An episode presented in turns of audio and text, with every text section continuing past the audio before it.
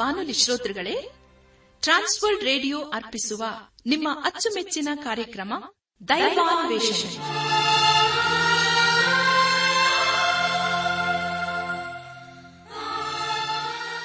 ಒಲಮೆಯ ಶ್ರೋತೃ ಬಾಂಧವರೇ ಸೋಮವಾರದಿಂದ ಶುಕ್ರವಾರದವರೆಗೆ ಪ್ರಸಾರ ಮಾಡುವ ದೈವಾನ್ವೇಷಣೆ ಎಂಬ ಆಧ್ಯಾತ್ಮಿಕ ಕಾರ್ಯಕ್ರಮದಲ್ಲಿ ಪಾಲ್ಗೊಳ್ಳಲು ನಿಮ್ಮೆಲ್ಲರನ್ನು ಸಂತೋಷದಿಂದ ಆಹ್ವಾನಿಸುತ್ತೇವೆ.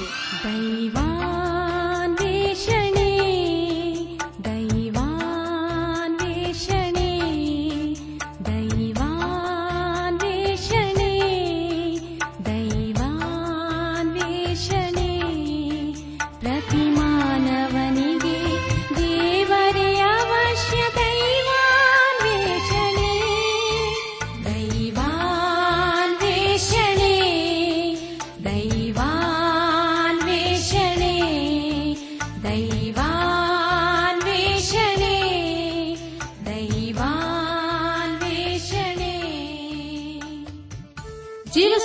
ಸ್ವರೂಪನಾದ ದೇವರ ಪರಿಶುದ್ಧ ವಾಕ್ಯಗಳು ಪ್ರತಿಯೊಬ್ಬರಿಗೂ ಅವಶ್ಯ. ಜೇನುತುಪ್ಪಕ್ಕಿಂತಲೂ ಸಿಹಿಯಾಗಿದ್ದು, ಅಂಧಕಾರದಲ್ಲಿರುವವರಿಗೆ ಬೆಳಕನ್ನು ನೀಡಿ, ದೈನಂದಿನ ಜೀವಿತಕ್ಕೆ ಮಾರ್ಗದರ್ಶನ ನೀಡುವ ವಾಕ್ಯಗಳನ್ನು ನಿಮ್ಮೆಲ್ಲರಿಗೂ ತಿಳಿಸುವುದೇ ನಮ್ಮ ಉದ್ದೇಶ.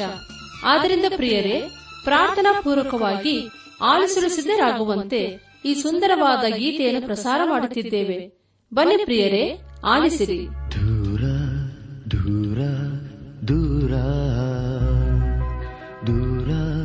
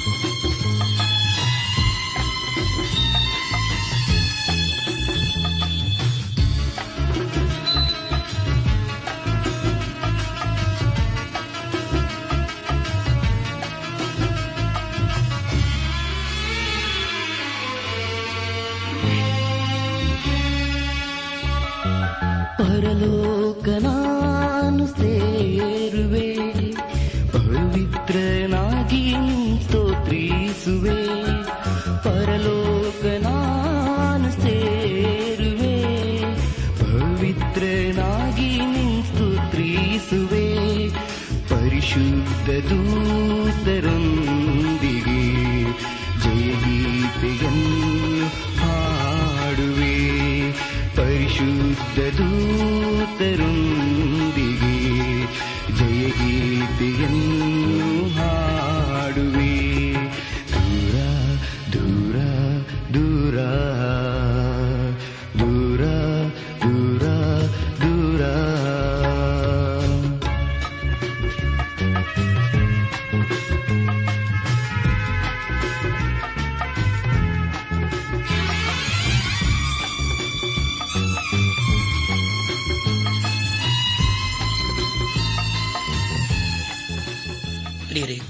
ಜೀವಿತದಲ್ಲಿ ದೇವರ ಆಶೀರ್ವಾದ ಬೇಕಲ್ಲವೇ? ದೇವರ ವಾಕ್ಯವನ್ನು ಧ್ಯಾನ ಮಾಡುವ ಮುನ್ನ ದೇವಾದ ದೇವರ ಮುಂದೆ ನಮ್ಮನ್ನು ತಗ್ಗಿಸಿಕೊಂಡು, ನಮ್ಮ ಶಿರವನ್ನು ಭಾಗಿಸಿ ನಮ್ಮ ಕಣ್ಣುಗಳನ್ನು ಮುಚ್ಚಿಕೊಂಡು ದೀನತೆಯಿಂದ ಪ್ರಾರ್ಥನೆ ಮಾಡೋಣ.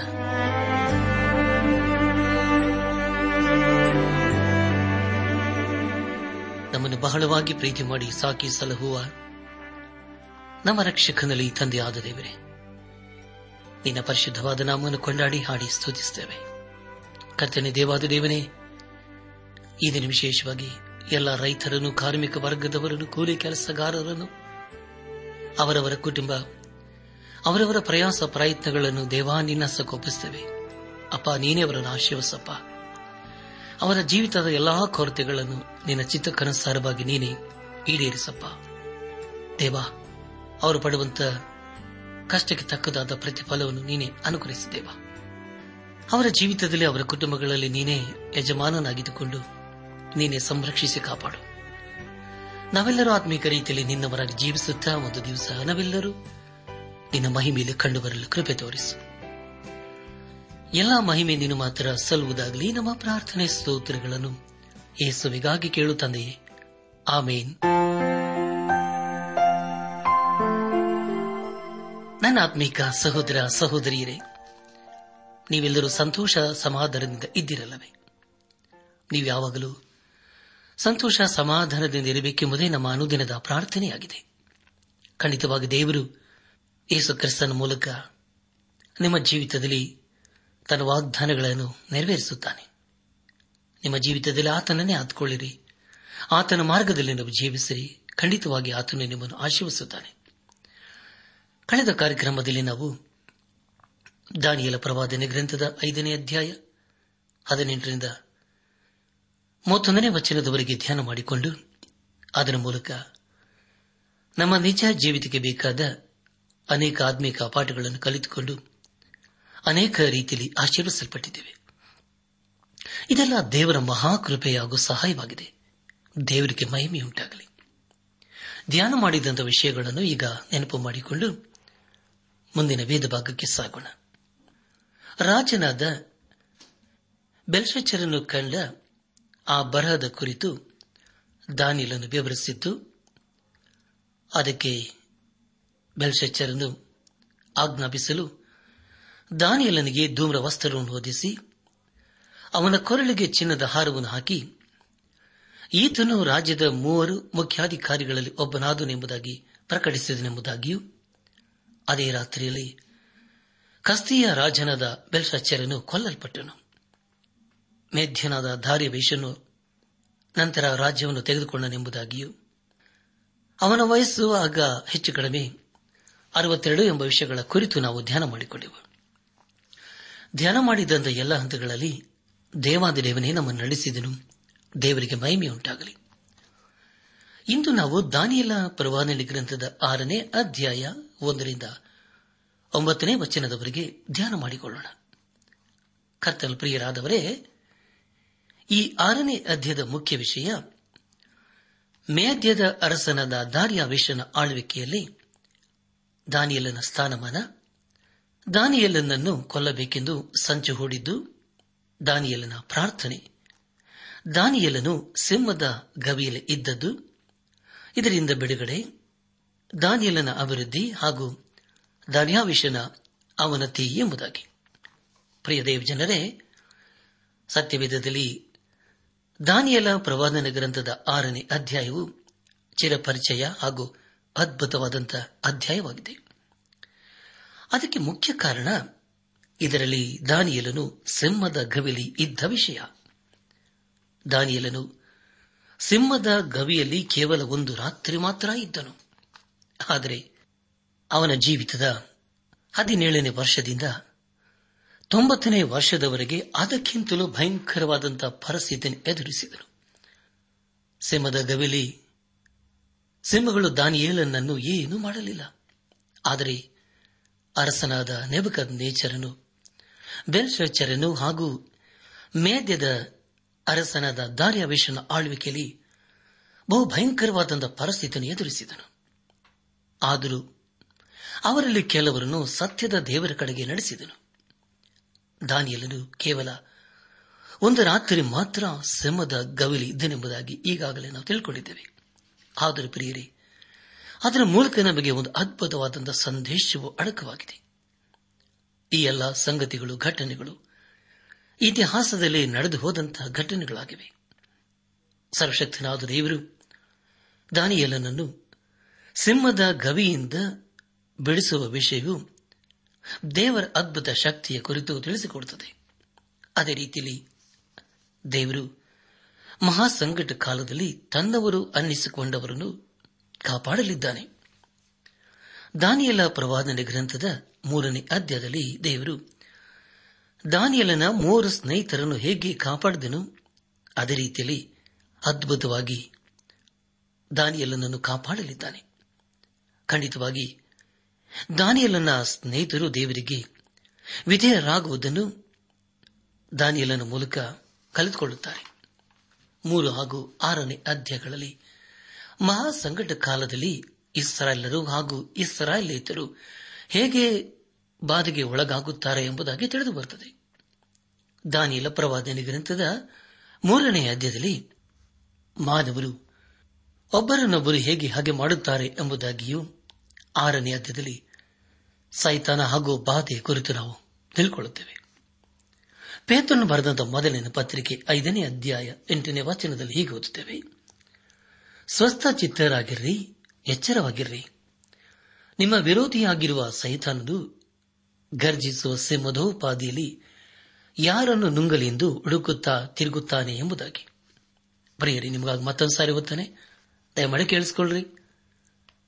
ಪೇತ್ರನು ಬರೆದಂತಹ ಮೊದಲನೇ ಪತ್ರಿಕೆ, ಐದನೇ ಅಧ್ಯಾಯ, ಎಂಟನೇ ವಚನ. ಸ್ವಸ್ಥ ಚಿತ್ತರಾಗಿರ್ರಿ, ಎಚ್ಚರವಾಗಿರ್ರಿ.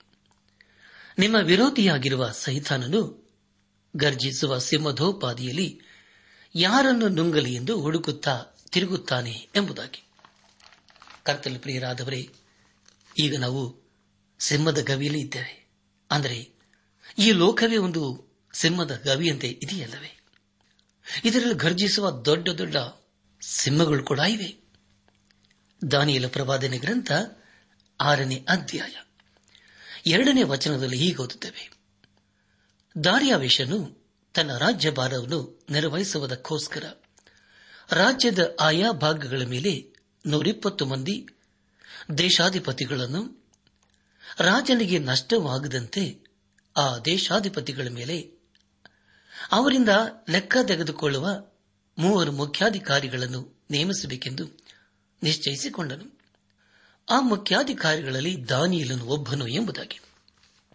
ಕರ್ತನ ಪ್ರಿಯರಾದವರೇ, ಈ ಅಧ್ಯಾಯವು ಇತಿಹಾಸದ ಘಟನೆಯಿಂದ ಪ್ರಾರಂಭವಾಗುತ್ತದೆ. ಬಾಬಿಲಿನ ರಾಜ್ಯವನ್ನು ಬಂಗಾರದ ಶಿರಸ್ಸು ಎಂಬುದಾಗಿ ಕರೆಯಲಾಗುತ್ತಿತ್ತು. ಆದರೆ ಅದು ಈಗ ಮರೆಯಾಗಿದೆ. ಅದು ಇನ್ನು ಮುಂದೆ ಲೋಕದಲ್ಲಿ ದೊಡ್ಡ ಶಕ್ತಿ ಇಲ್ಲ. ಅದಕ್ಕೆ ಬದಲಾಗಿ ಈಗ ಮೇದ್ಯ ಹಾಗೂ ಪಾರಸಿಯರನ್ನು ಲೋಕದ ದೊಡ್ಡ ಶಕ್ತಿ ಎಂಬುದಾಗಿ ಕರೆಯಲಾಗುತ್ತಿದೆ. ಅದನ್ನು ಅರಸನಾದ ನೆಬಕದ್ ನೇಚರನ ಆಳ್ವಿಕೆಯಲ್ಲಿ ಬೆಳ್ಳೆಯದು ಎಂಬುದಾಗಿ ಕರೆಯಲಾಗುತ್ತಿತ್ತು. ಅರಸನಾದ ನೆಬಕದ್ ನೇಚರ ನಂತರ ಮೇದ್ಯ ಹಾಗೂ ಪಾರಸಿಯರು ಇಡೀ ಲೋಕವನ್ನು ಆಳಿದರು. ರಾಜ್ಯರು ಬದಲಾದರು. ಆದರೆ ದಾನಿಯಲನ ಸ್ಥಾನಮಾನ ಮಾತ್ರ ಬದಲಾಗಲಿಲ್ಲ.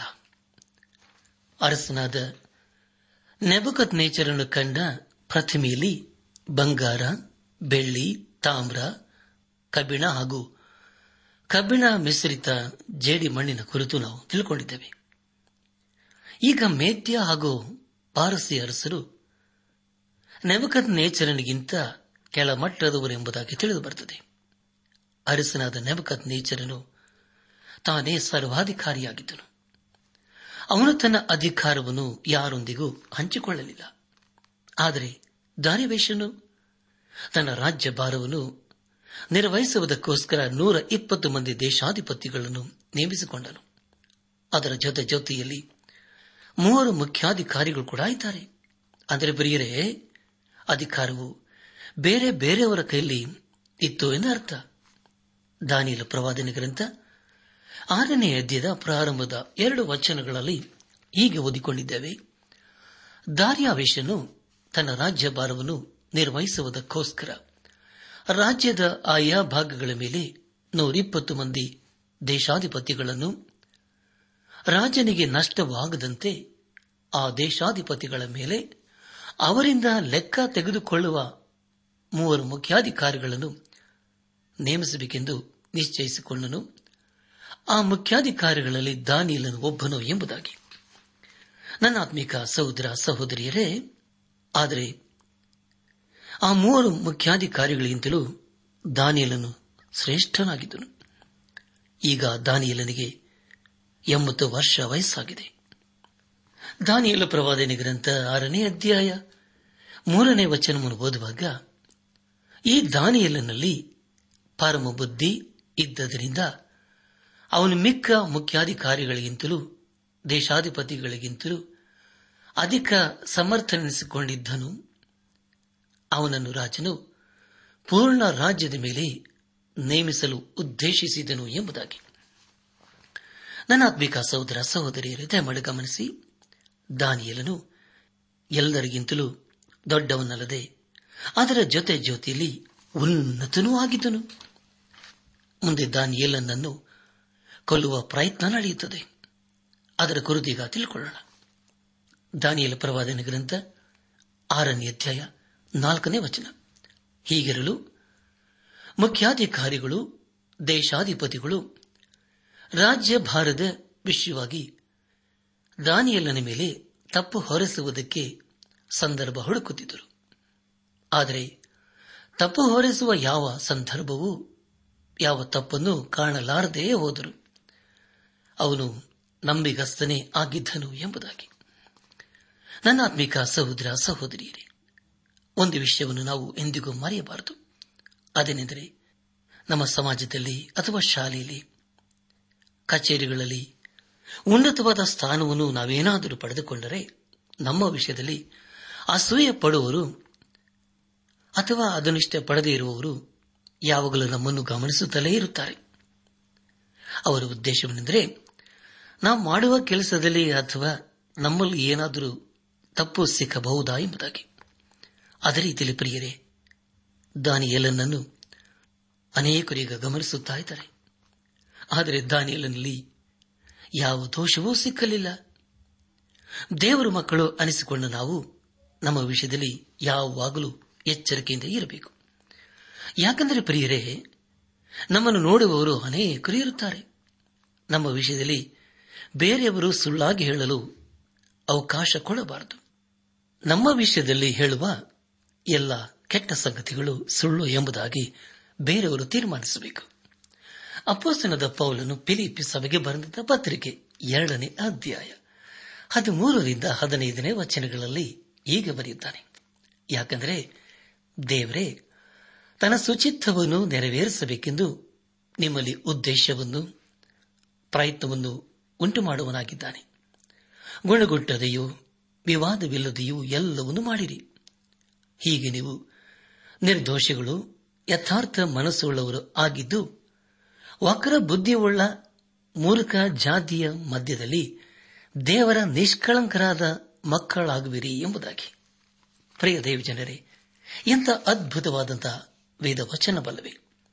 ಇದು ಪೌಲನು ತನ್ನ ಜೀವಿತದ ಕುರಿತು ಹೇಳುವಂತಹ ಸ್ವಂತ ಸಾಕ್ಷಿಯಾಗಿದೆ. ಪ್ರಿಯರೇ, ದಯಮಾಡಿ ಈ ವಚನವನ್ನು ಮತ್ತೆ ಓದಿಕೊಳ್ಳೋಣ. ಅಪ್ಪಸನದ ಪೌಲನು ಫಿಲಿಪಿ ಸಭೆಗೆ ಬರೆದ ಎರಡನೇ ಪತ್ರಿಕೆ, ಹದಿಮೂರರಿಂದ ಹದಿನೈದನೇ ವಚನಗಳು. ಯಾಕೆಂದರೆ ದೇವರೇ, ತನ್ನ ಸುಚಿತ್ತವನ್ನು ನೆರವೇರಿಸಬೇಕೆಂದು ನಿಮ್ಮಲ್ಲಿ ಉದ್ದೇಶವನ್ನು, ಪ್ರಯತ್ನವನ್ನು ಉಂಟು ಮಾಡುವನಾಗಿದ್ದಾನೆ ಗುಣಗುಟ್ಟದೆಯೂ ವಿವಾದವಿಲ್ಲದೆಯೂ ಎಲ್ಲವನ್ನೂ ಮಾಡಿರಿ. ಹೀಗೆ ನೀವು ನಿರ್ದೋಷಿಗಳು. ಯಥಾರ್ಥ ಮನಸ್ಸುಳ್ಳವರಾಗಿದ್ದು ವಕ್ರ ಬುದ್ಧಿಯುಳ್ಳ ಮೂರ್ಖ ಜಾತಿಯ ಮಧ್ಯದಲ್ಲಿ ದೇವರ ನಿಷ್ಕಳಂಕರಾದ ಮಕ್ಕಳಾಗುವಿರಿ ಎಂಬುದಾಗಿ. ನಾನಾತ್ಮಿಕ ಸಹೋದರ ಸಹೋದರಿಯರೇ, ಹೊಸ ಒಡಂಬಡಿಕೆಯಲ್ಲಿ ಅಪುಸ್ತಲರ ಕೃತ್ಯಗಳು ಇಪ್ಪತ್ತ ನಾಲ್ಕನೇ ಅಧ್ಯಾಯ ಹದಿನಾರನೇ ವಚನದಲ್ಲಿ ಹೀಗೆ ಓದುತ್ತೇವೆ. ಇದರ ದೆಸೆಯಿಂದ ದೇವರ ವಿಷಯದಲ್ಲಿಯೂ ಮನುಷ್ಯರ ವಿಷಯದಲ್ಲಿಯೂ ನಾನು ನಿರ್ದೋಷಿ ಎಂದು ಸಾಕ್ಷಿ ಹೇಳುವ ಮನಸ್ಸು ನನಗೆ ಯಾವಾಗಲೂ ಇರಬೇಕೆಂದು ಅಭ್ಯಾಸ ಮಾಡಿಕೊಳ್ಳುತ್ತೇನೆ ಎಂಬುದಾಗಿ ಪೌಲನು ಹೇಳುತ್ತಾನೆ. ಪ್ರಿಯ ದೇವಿ ಜನರೇ, ದಯಮಾಡಿ ಗಮನಿಸಿ, ಬೇರೆ ರೀತಿಯಲ್ಲಿ ಹೇಳಬೇಕಾದರೆ ವಿಶ್ವಾಸಿಗಳು ಅಂದ ಮೇಲೆ ನಾವು ನಮ್ಮ ಮನಸ್ಸಾಕ್ಷಿಗೆ ಅನುಸಾರವಾಗಿ ನಡೆಯಬೇಕು, ಜೀವಿಸಬೇಕು. ಒಬ್ಬರು ಹೇಗೆ ಹೇಳಿದರು, ಅದೇನೆಂದರೆ ಮನಸ್ಸಾಕ್ಷಿ ವಿಷಯದಲ್ಲಿ ಒಳ್ಳೆಯ ವ್ಯಕ್ತಿಯು ಮನಸ್ಸಾಕ್ಷಿಯ ವಿಷಯದಲ್ಲಿ ಆನಂದಿಸುತ್ತಾನೆ ಎಂಬುದಾಗಿ. ಪ್ರಿಯ ದೇವ್ ಜನರೇ, ನಮ್ಮ ಧ್ಯಾನವನ್ನು ಮುಂದುವರೆಸಿ. ದಾನಿಯಲ ಪ್ರವಾದನೆ ಗ್ರಂಥ ಆರನೇ ಅಧ್ಯಾಯ ಐದನೇ ವಚನವನ್ನು ಓದುವಾಗ, ಆಗ ಆ ಮನುಷ್ಯರು ಈ ದಾನಿಯಲ್ಲನ ಮೇಲೆ ತಪ್ಪು ಹೊರಿಸಲು ಇವನ ದೇವ ಧರ್ಮದ ಮೂಲಕವೇ ಹೊರತು ಇನ್ನಾವುದರಲ್ಲಿಯೂ ನಮಗೆ ಅವಕಾಶ ದೊರೆಯದು ಅಂದುಕೊಂಡರು. ಹೀಗೆ ಆ ಮುಖ್ಯಾಧಿಕಾರಿಗಳು, ದೇಶಾಧಿಪತಿಗಳು ರಾಜನ ಸಮ್ಮುಖದಲ್ಲಿ ನೆರೆದು ಬಂದರು ಎಂಬುದಾಗಿ. ಪ್ರಿಯ ದೇವಜನರೇ ದಾಮಡೆ ಗಮನಿಸಿ, ದಾನಿಯಲನು ಒಬ್ಬ ಪ್ರತ್ಯೇಕವಾದಂತಹ ವ್ಯಕ್ತಿಯಾಗಿದ್ದನು. ಅದೇ ರೀತಿಯಲ್ಲಿ ದೇವರು ತನ್ನ ಜನರನ್ನು ಪ್ರತ್ಯೇಕಿಸಿದ್ದಾನೆ. ದಾನಿಯಲನು ಚಿಕ್ಕ ಹುಡುಗನಾಗಿದ್ದಾಗ ನಬಕದ್ನೇಚರನ ಆಸ್ಥಾನಕ್ಕೆ ಬಂದನು. ಹಾಗೂ ಅಲ್ಲಿ ಅವನಿಗೆ ಪ್ರತ್ಯೇಕವಾದ ಆಹಾರವನ್ನು ಕೊಡಲಾಯಿತು. ಅಂದಿನಿಂದ ದಾನಿಯಲನು ಒಬ್ಬ ಪ್ರತ್ಯೇಕವಾದ ವ್ಯಕ್ತಿಯಾಗಿದ್ದನು. ಅವನ ಕುರಿತು ಜನರಿಗೆ ಚೆನ್ನಾಗಿ ತಿಳಿದಿತ್ತು. ಐದನೇ ವಚನದಲ್ಲಿ, ಹೀಗೆ ಓದಿಕೊಂಡಿದ್ದೇವೆ, ಅದೇನೆಂದರೆ, ಆಗ ಆ ಮನುಷ್ಯರು ಈ ದಾನಿಯಲನ ಮೇಲೆ ತಪ್ಪು ಹೊರಿಸಲು ಇವನ ದೇವ ಧರ್ಮದ ಮೂಲಕವೇ ಹೊರತು ಇನ್ನಾವುದರಲ್ಲಿಯೂ ನಮಗೆ ಅವಕಾಶ ದೊರೆಯದು ಎಂಬುದಾಗಿ. ಪ್ರಿಯ ದೇವ್ ಜನರೇ ದಾನಿಯಲನು ದೇವರಿಗೆ ಭಯಪಡುವಂತ ವ್ಯಕ್ತಿಯಾಗಿದ್ದನು.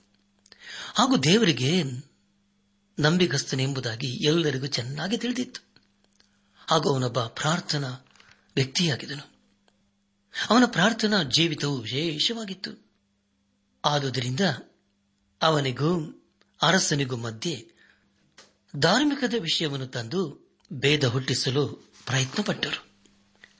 ದಾನಿಯಲ ಪ್ರವಾದನೆ ಗ್ರಂಥ ಆರನೇ ಅಧ್ಯಾಯ ಆರು ಹಾಗೂ ಏಳನೇ ವಚನಗಳನ್ನು ಓದುವಾಗ ಹೀಗೆ ಆ ಮುಖ್ಯಾಧಿಕಾರಿಗಳು, ದೇಶಾಧಿಪತಿಗಳು ರಾಜನ ಸಮ್ಮುಖದಲ್ಲಿ ನಡೆದು ಬಂದು ಅವನಿಗೆ, ಅರಸನಾದ ದಾರ್ಯಾವೇಶನೇ ಚಿರಂಜೀವಿಯಾಗಿರು.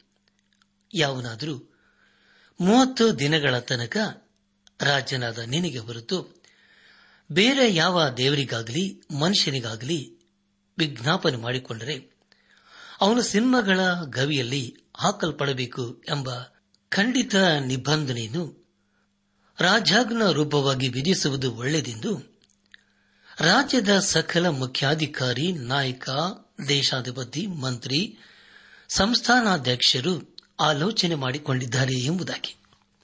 ಪ್ರಿಯರೇ ಈಗ ಮುಖ್ಯಾಧಿಕಾರಿಗಳು, ದೇಶಾಧಿಪತಿಗಳು ದಾನಿಯಲನನ್ನು ಕೊಲ್ಲಬೇಕೆಂದು ಒಳಸಂಚು ಮಾಡಿಕೊಳ್ಳುತ್ತಾ ಇದ್ದಾರೆ. ಆದರೆ ಅರಸನಾದ ದಾರ್ಯಾವೇಶನು ಒಳ್ಳೆಯವನು. ದಾರ್ಯಾವೇಶನು ಅಧಿಕಾರಿಗಳ ಮಾತನ್ನು ಕೇಳಿಕೊಂಡು ದಾನಿಯಲನ ವಿಷಯದಲ್ಲಿ ತಪ್ಪಾಗಿ ಅರ್ಥ ಮಾಡಿಕೊಳ್ಳುತ್ತಾನೆ.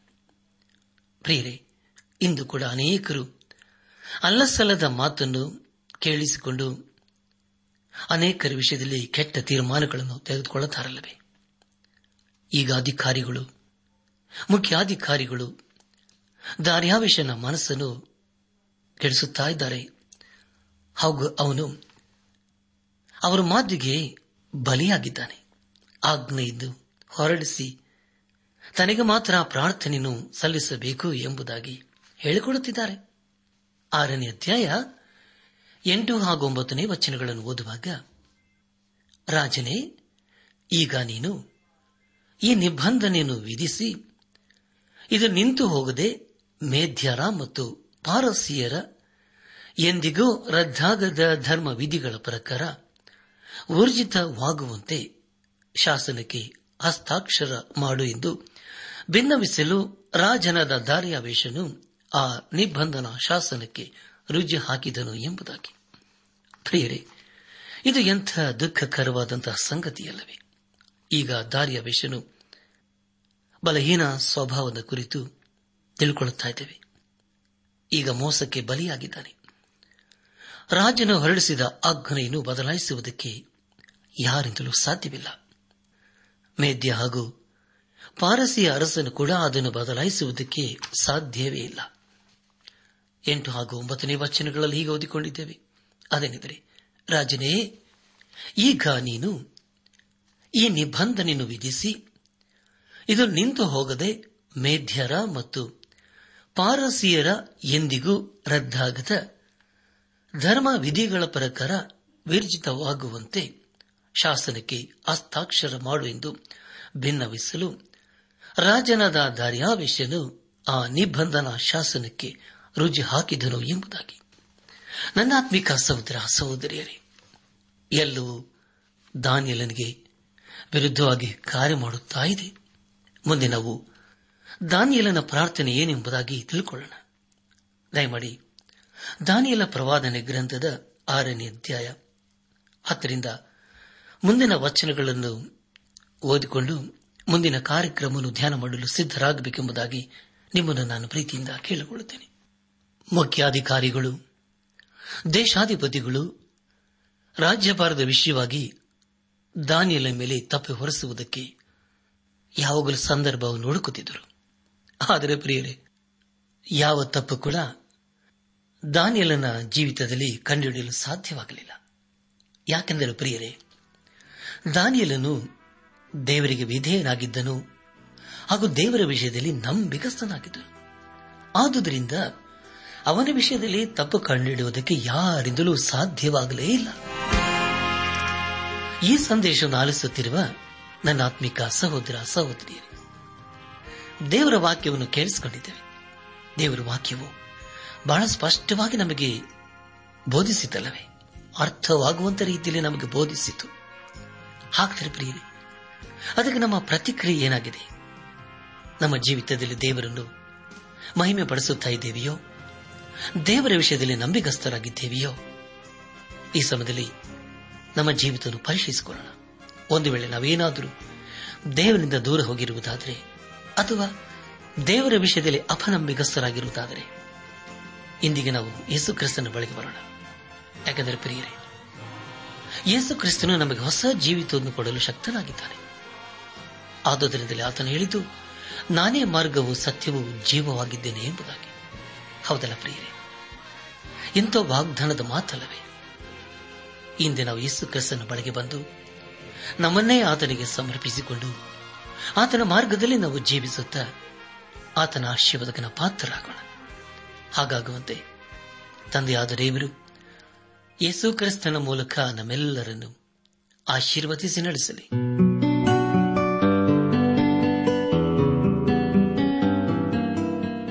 ಪ್ರಿಯರೇ ನಿಮಗೆ ಪ್ರಾರ್ಥನೆಯ ಅವಶ್ಯಕತೆ ಇದ್ದರೆ, ನಿಮ್ಮಲ್ಲಿ ಏನಾದರೂ ಸಂದೇಹ ಅಥವಾ ಸಲಹೆಗಳಿದ್ದರೆ, ದಯಮಾಡಿ ದೂರವಾಣಿಯ ಕರೆ ಮೂಲಕ ನಮಗೆ ತಿಳಿಸಿರಿ.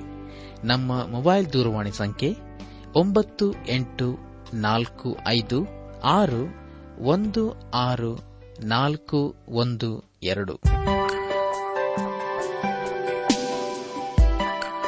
ನನ್ನ ಆತ್ಮಿಕ ಸಹೋದರ ಸಹೋದರಿಯರೇ, ಇಂದು ದೇವರು ನಮಗೆ ಕೊಡುವ ವಾಗ್ದಾನ ಯೇಸು ಕ್ರಿಸ್ತನು ಹೇಳಿದ್ದು, ನನ್ನನ್ನು ನಂಬುವನಿಗೆ ಎಂದಿಗೂ ನೀರಡಿಕೆಯಾಗುವುದಿಲ್ಲ. ಯೋಹಾನ ಆರು ಮೂವತ್ತೈದು.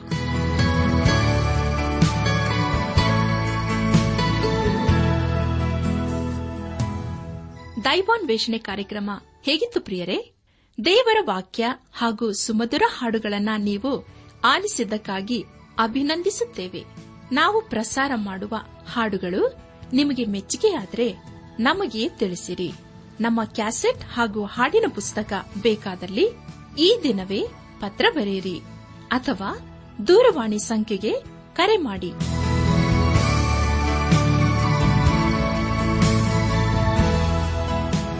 ನಮ್ಮ ವಿಳಾಸ ದೈವಾನ್ ವೇಷಣೆ, ಟ್ರಾನ್ಸ್ ವರ್ಲ್ಡ್ ರೇಡಿಯೋ ಇಂಡಿಯಾ, ಟಪಾಲು ಸಂಖ್ಯೆ ನಾಲ್ಕು ಮೂರು ಎರಡು ಸೊನ್ನೆ ಬೆಂಗಳೂರು ಐದು ಆರು ಸೊನ್ನೆ ಸೊನ್ನೆ ನಾಲ್ಕು ಮೂರು.